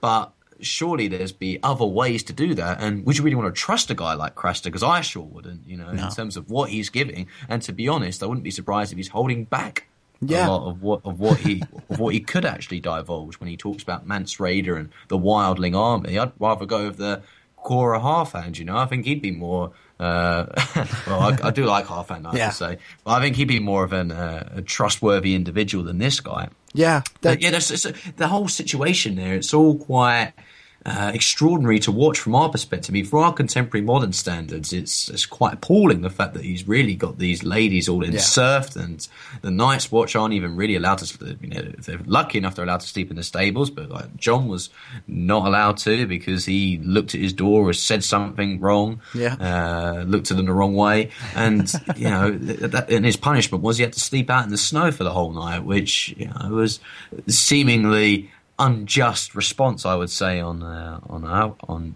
for, on Craster's part. And then we later see that he's got, even got dealings with the White Walkers. I mean, Yeah. that's uh, that scene at the end there where he donates that baby to their cause is just again quite uh, quite a visually uh, compelling and, and, stimulating scene, really, that we can see he has these dealings here. It's a very creepy scene, I have to say, but it worked very effectively. I'd be interested, though, to hear your thoughts on on Craster and and the Night's Watch dealings with him. I mean, Yeah. what, why do you think that they are having to deal? Why why are they dealing with him? Is it, is it just the information standing? Yeah, I, I think what the thing about Craster um, that separates him from the other wildlings that we meet is that he can be bought. Is that you know he they can offer him wine and he will tell them at least something, and you don't really get that sense about anybody else. You, I don't think Mance Rayder would ever would ever sell information to them. You, I don't think Ygritte would ever sell information to them. I don't think any of the other wildlings that we, we, we that we meet would sell them any kind of information. But Craster is willing to to you know divulge some of this information, and as a result, I think the Night's Watch view him as a necessary evil, and you can tell that that Lord Commander Mormont is is scared. I mean, he says as much in the season one finale that he's he's frightened by what's going on beyond the wall, and so maybe they're a little bit more willing to deal with him now than they would be before. But we know that they have dealt with him before. That various uh, members of the Night's Watch have gone and, and seen him, and so he is kind of in this. He's he's kind of I think to the Night's Watch this necessary evil that if they want to know what's going on beyond the wall, if they want to know what the wildlings are up to, then they're going to have to pay off Craster to uh, to get what they get what they need, and as a result, they are willing to look the other way when he's sacrificing his children to the White Walkers, which is just horrific. You know, it's it's up there with some of the creepier things that Joffrey has done, um, and it's it's really a, an interesting uh, interesting relationship because clearly neither side really likes the other side, but they both like the uh, the the things that the other side can give them, and as a result, they're willing to kind of work together briefly. And uh, you know, it it is kind of uh, one of those another one of those moments of where you kind of look at the Night's Watch and go, okay, okay. I mean, I, I see why you're doing this, but is this really the best way? And well, in, in this situation, it, it, it may may very well be the the only way for them to, you know, gain information because you know we do know that horrible things are going on beyond the wall. Not only with the with the king the king beyond the wall rising up, but you know White Walkers and, and the return of giants and, and and all that kind of stuff. So it, it's yeah, it's a necessary evil. I think is how the Night's Watch views Craster. Uh, uh, before we wrap up, let's talk a little bit about uh, what goes on with Daenerys in these episodes, where she she visits the the the city of Qarth, the greatest city uh, that ever was or or will be. Um, and you know, she's really. I think this this episode, these episodes have two kind of key moments for her in her rise to becoming sort of this this this leader, this this queen. You know, there's first there's the whole deal with um, you know just getting into Qarth, uh, where you know she's the episodes begin. You know, she's kind of again gone from the highest of highs of you know giving birth essentially to these dragons to being a nobody again. You know, she has this sort of small horde of Dothraki that are following her, but they're kind of trapped out in the middle of the desert and they're dying off. Their horses are dying off, and things really aren't looking good. And she's able to sort of, uh, you know, find a way out of this with with help. Um, and then when she goes into Qarth, again to use another Star Wars reference, she, she, turns down the, the quick and easy path, which would have been to to marry the the guy who, uh, who invoked Sumai to, to get her in because he you know he promised her ships and armies if she married him, and you know we see that she she wants to do this. You know she's tempted by this this offer, and she she turns it down, and she ultimately chooses to to listen to to Jorah to do things the right way.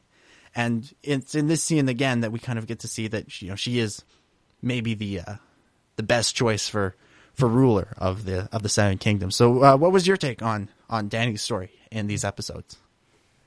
Yeah, I mean, it certainly took a steady and slow start from mm. what we'd seen yeah. in pre in the last season, where it seemed a lot was happening. You know, remember the first episode of season one? It started off at the uh, at Pentos, and then suddenly by the end of the episode, Pentos with her brother in bathing in this hot tub, and then by the end of the episode, she was married, and there was a whole ceremony.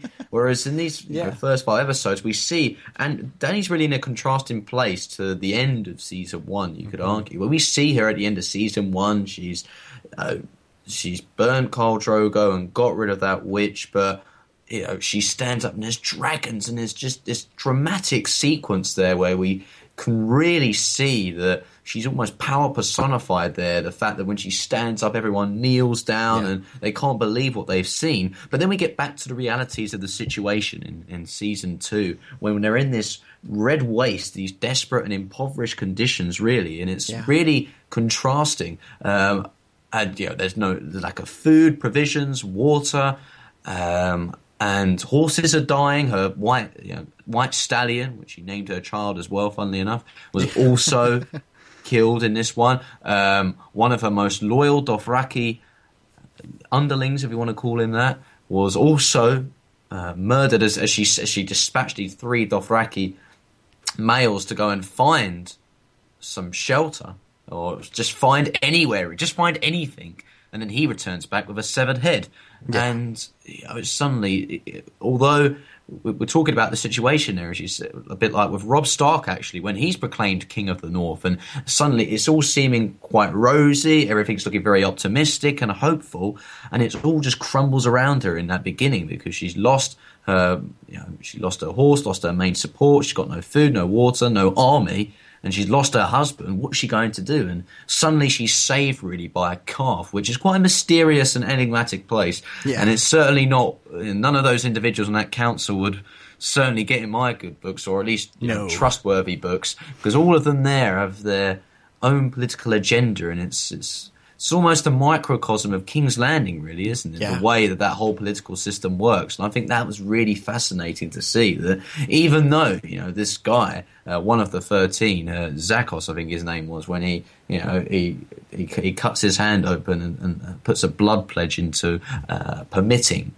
uh, Dany to enter the city, but he wants something as well. He has other desires at, at hand here, and uh, well, in this episode we see he talks about marrying her, but we see that there's a bigger game here yeah. uh, at play, and it's really fascinating to see that and how you know now we see the khalasar she's in uh, in Qarth, but in some ways you could argue that her uh, situation is, is, is more perilous than it was in the Red Waste in the sense that everyone around her is looking to take a look and, and, and really once they to take a look at her dragons and once they do see her dragons then there's going to be that lust there that, that, that desire that crave to take them to to seize them and have them for themselves what yeah. do you make of the Eastern and Dany's you know start of a of a new journey, as it were, from away from the Dothraki horde and into Qarth. Yeah, you you mentioned that it's kind of a new journey because she has you know really gone on this whole kind of uh, this, this whole journey of, of going from you know the the powerless pawn at the beginning of season one to you know being the Khaleesi and being all powerful and then losing basically all that power all through season one, and so we see we find her in season two kind of in a almost a weird, weirdly similar place to where she was in season one. With like one key difference is that she seems to be in control now. She is so, at least somewhat in control of her own destiny in a way that she never was in season one, and that's you know really a result of her time with Drogo and her time in season one and everything she learned from that. And so we see her beginning this new journey with this sort of new sense of of power, and you know that's infor- reinforced by her dragons, but. You know, there is also these these Dothraki are still following her, whereas many of the other ones uh, had left before they had ever even seen the dragons. And so as a result, we see her, you know, she has a loyal following of people who, who, who love her or love her as a ruler. And as a result, she's sort of able to find a way out of the situation. And, um, you know, she uses some of the, uh, some of the newfound confidence that she, she gained from being with Drogo to get into Qarth. Um, you know, she gets the guy to, to, to, you know, do the blood oath and lets and let her in. And so it is sort of this beginning stage in a, in a new journey. And, you know, she approaches things, things very differently than Viserys ever did. Um, where she, uh, before, uh, you know, he tried to buy an army. He went after the Dothraki. Whereas she is offered the chance to buy an army, but she instead chooses to build one up herself and uh, that's at the uh, suggestion of, of Ser Jorah, and ultimately that was the right decision to make. It seems because well, we know what happens to to those guys in, in Qarth. To you know, that guy he really had no money, so he couldn't have helped her. It was all a facade. So yeah, that that's sort of my take on on uh on her beginnings of this this new adventure, and you know, she even gets those Dothraki that are thinking about pillaging the city to to kind of listen to her, which was which was interesting to see that she's now able to even you know, control this this horde of you know quote unquote savages that we saw in in season one, which we never thought we would see from her. So, is, is there anything else you want to bring up about these episodes, or shall we jump into quotes? Uh, the only last thing I really want to bring up upon is uh, we, we, have touched upon a, a, little bit, and that is Renly Baratheon. I don't think we've necessarily discussed in too much detail what's what's really gone on with him. And obviously, we see him as a recurring character in season one. Didn't have a necessarily prominent role, but he is one of the claimants to the throne, and he is assassinated by this uh, ghost, this silhouette, really, of Stannis Baratheon. So maybe just a brief roundup of, from your standing of, of Renly's storyline and, and how that's really interlinked with the Tyrells. Mm-hmm. I mean, mm-hmm. what, what, did you make of uh, what we witnessed in these five episodes yeah. dealing with Renly and the Tyrells? Renly was, was and, and Cat Stark, of yeah. course. Yeah, Renly was interesting because you know, like we kind of talked about, he was the guy who sort of said, "I would be a good king. I should be king." He wasn't necessarily following the bloodlines, and you get the sense that the Tyrells they are after power. They they know they can't uh, really take power without you know marrying Margaery off to somebody uh, somebody like Renly or Joffrey or Tommen, um, and so they you know because of Loras's relationship with Renly, they decide to side with with Renly, and and that was you know I think a, an important aspect of his of his reign, I guess you can say, and ultimately you know although he would have been the right king or, or, the good king, he was killed off and he didn't get that chance. And we see that the Tyrells, they weren't really loyal to him. Maybe Loras was, but they weren't really because they go and they side with the Lannisters. So Renly was was kind of, you know, as much as he thought he was the one person that wasn't being manipulated, um, he was still kind of being manipulated by the Tyrells. He was just a, a tool for them to to gain more power in a way that that they that they continue to strive for in the in the later seasons. Um, but what what was your take on on Renly? Yeah, I'm a big fan of Renly. To be yeah. honest, He's, he is one of my favourite characters in the series, and well, at least in the first two seasons, I should say. I think that yeah, again, his, his death was quite interesting because it it was striking, but it's it was very surprising that the particularly the timing and placement of it, because we've seen at the end of season four, uh, I think it was the Garden of Bones that episode was called, when uh, Melisandre gives birth to that strange black shadowy figure. And then straight into season, uh, uh, into episode five of season two, not quite on season five yet. Yeah. Straight into that next episode, uh, we see the negotiation between Robert Baratheon and Catelyn Stark, and it's all looking very hopeful, isn't it? You Yeah. know, he says, "I'll agree to forge an alliance. Robb can have Dominion of the North. I'll have Dominion of the South."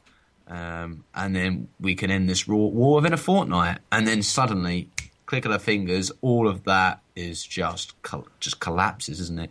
Or everything, or it's like the, the shutters have come down suddenly. Once Renly's gone, it really does twist and just change a lot of where this storyline was going to go, particularly in the War of the Five Kings. Who has the most power?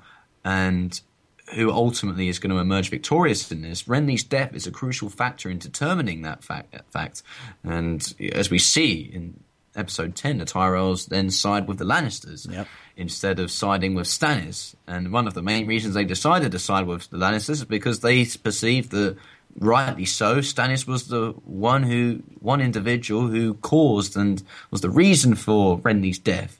Um, and I, I have to say also, I did love that striking scene on the fields between Stannis and Renly, their Yeah. standoff, as it were, um, and the drives that they had between each other, because you can really see those different personas and personalities come to the forefront. And in that scene, certainly I became more endeared to the idea of Renly becoming king.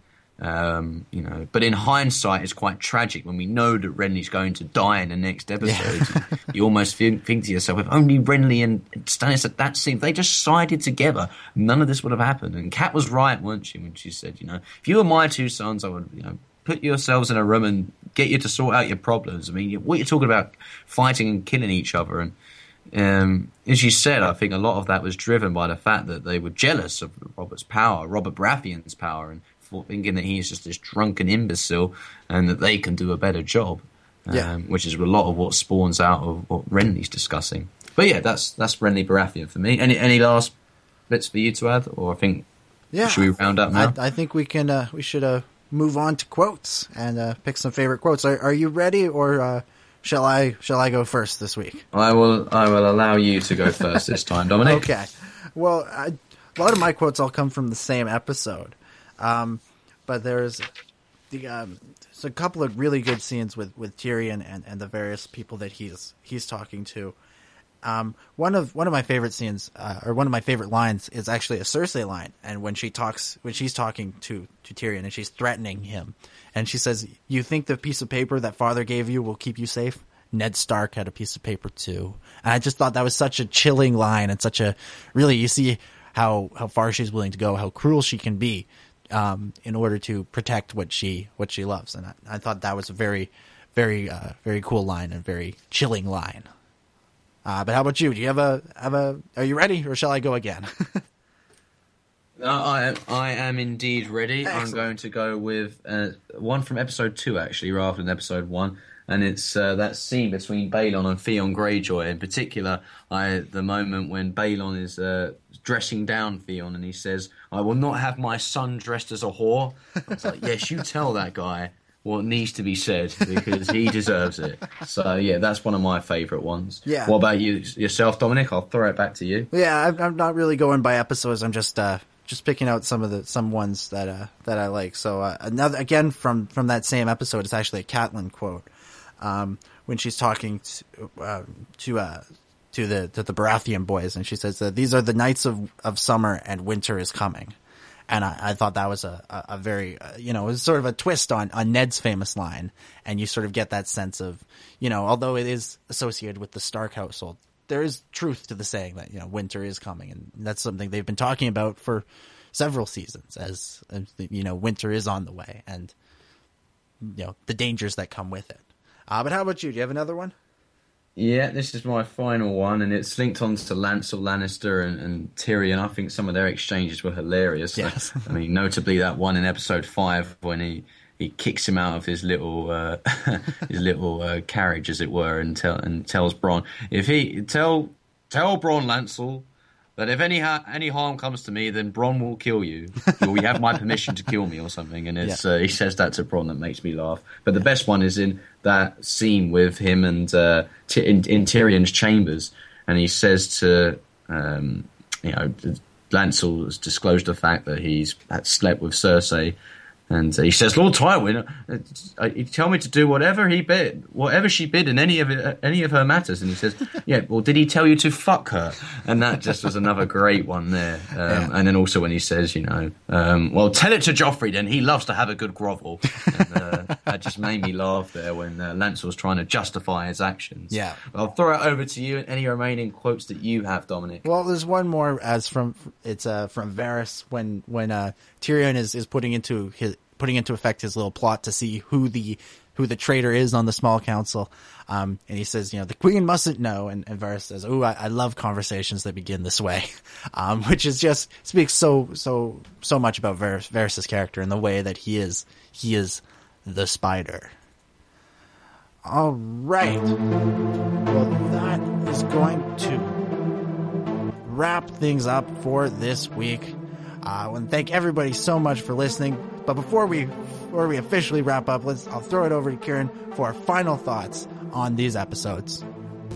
Final thoughts. Fantastic opening to season five. Well, season two. I keep saying season five. Gearing up for season five, Dominic. That's what I'm doing. Yeah. But no, uh, great opening to season two, I should say. But uh, you know, we're already midway through that season now as we've gone through these five episodes, and I just love the different storylines that are beginning to surface now, beginning to emerge.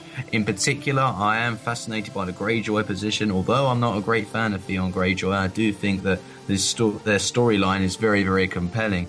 Um, in a similar way that we've now been introduced to Stannis Baratheon, the Tyrells are playing a more prominent role now, and it's really becoming, it's really gearing up to this big, cra- crucial fight, which is soon to take place between Stannis Baratheon and the Lannisters, which I am very much looking forward to seeing. And as you said, I liked the way you talked about the different themes that have been raised in this in this particular episodes. We had the political intrigue at King's Landing between Joffrey, Tyrion, and Cersei. We've also got that uh, introduction of magics, really. I mean, Craster talks about it in, in Night's Watch.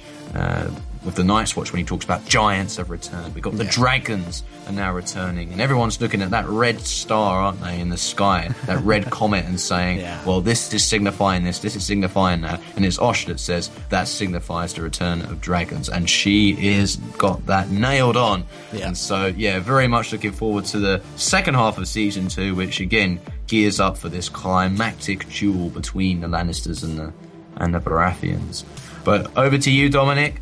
Final thoughts on these episodes. Yeah, these were some great episodes. We really get into a lot of the character building. A lot of we really get to see characters uh, reacting to. The, well, of course, we get to see characters reacting to these situations that they're placed in, but we really learn a lot from that. We see Tyrion uh, really thriving in his role as Hand of the King, and we see Cersei sort of dealing with the fact that she doesn't have power. And then you contrast that with how she goes about it, and with and with how Dany goes about it, and you really see the differences between their two characters. And I thought that was really fascinating.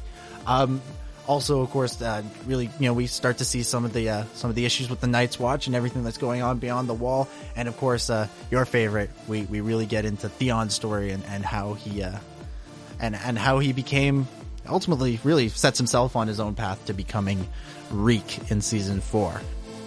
All right, so that will do it for this week. Thank you, everybody, so much for listening. We'll be back next week, as we mentioned, talking about episodes six through ten of season two.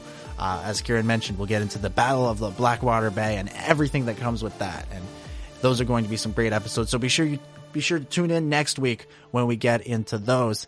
In the meantime, Ciaran, why don't you tell the people what is going what is coming up on Expression FM this week? Absolutely. And last week was mad with Guild Elections Week. This week has calmed down a little bit. Well, there is a big event on Wednesday linked onto the sports team, which is the rugby varsity, the Exeter University varsity.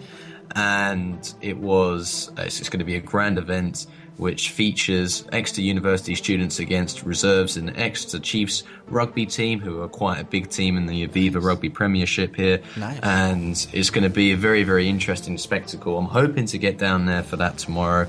And yes, I'm very much looking forward to that. And our regular shows are on Saturday, 11 a.m. till 2 p.m. GMT time. That's Expressions Saturday Sports Show.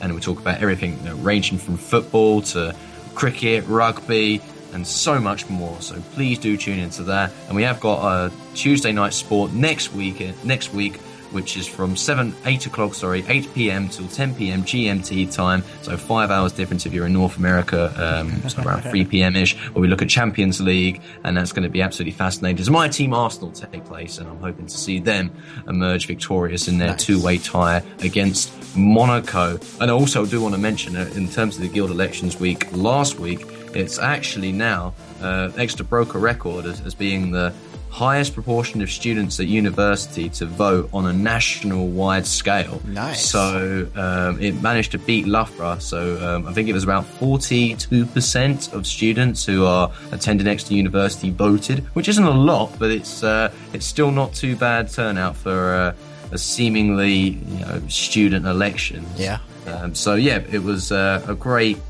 great week all round, I would say. Yeah, but Dominic, I think there's something that you will probably want to disclose to the listeners regarding Star Wars podcasts. Yeah, well, yeah, I just have to say that is impressive that you got so many people to vote. I don't think my school got anywhere near that number of people to vote.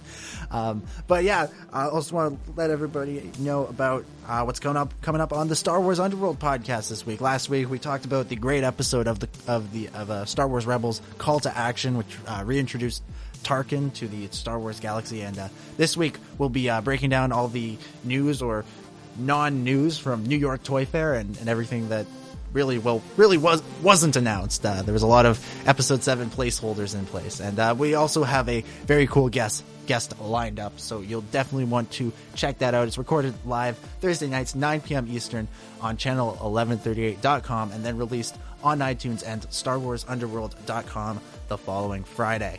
Um, we also want to remind you about our other show, The Clone Wars Strikes Back, which is kind of like this show, but we're talking about the Emmy award winning animated series Star Wars The Clone Wars.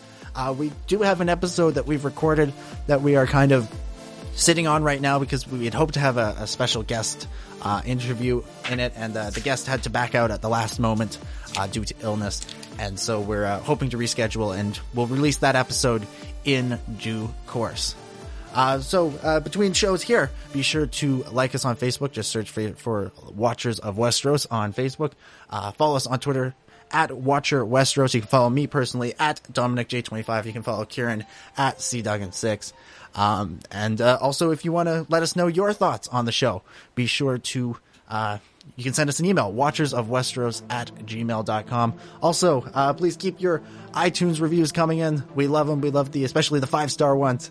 Uh, so you can subscribe to the show to never miss an episode on iTunes. And while you're there, why not leave a review?